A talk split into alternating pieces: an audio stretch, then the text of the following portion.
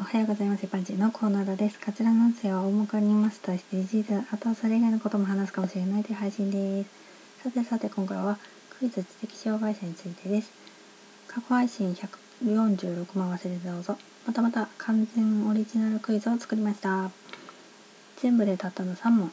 皆さんぜひ考えてみてくださいね。それでは第1問。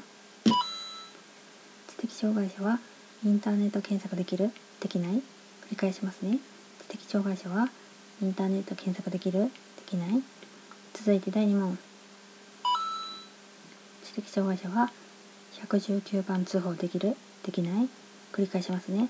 知的障害者は119番通報できる？できない、えー、最後。第3問。知的障害者は選択できる？できない？知的障害者は選択できる？できない？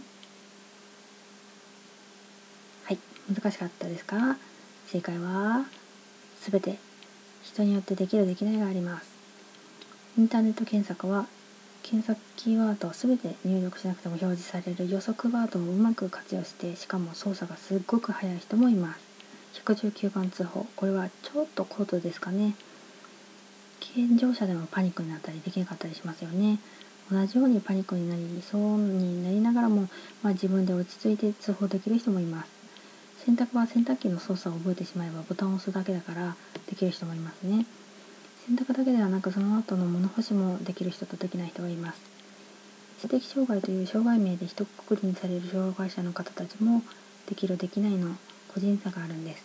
こうして考えることが大事ですね。ではでは今回この辺で次回もお楽しみに。また聞いてくださいね。ではまた。